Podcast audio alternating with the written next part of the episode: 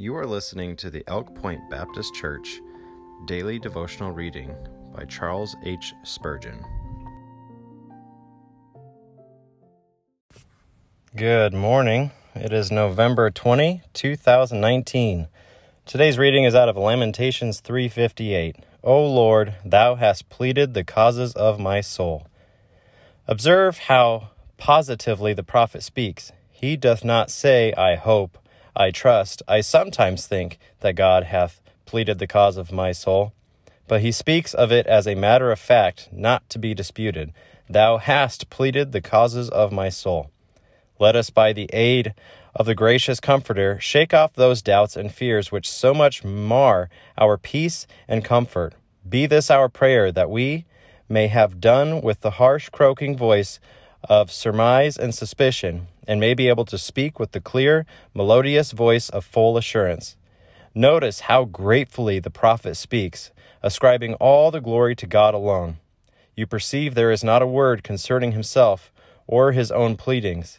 He doth not ascribe his deliverance in any measure to any man, much less to his own merit, but it is Thou, O Lord, Thou hast pleaded the causes of my soul.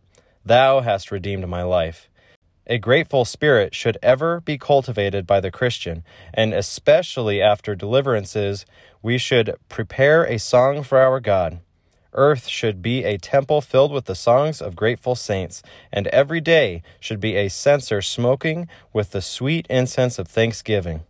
How joyful Jeremiah seems to be while he records the Lord's mercy, how triumphantly he lifts up the strain. He has been in the low dungeon, and is even now no other than the weeping prophet.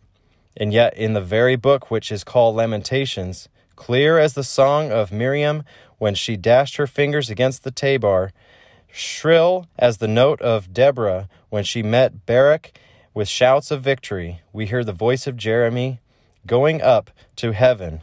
Thou hast pleaded the causes of my soul, thou hast redeemed my life. O children of God, seek after a vital experience of the Lord's loving kindness, and when you have it, speak positively of it, sing gratefully, shout triumphantly.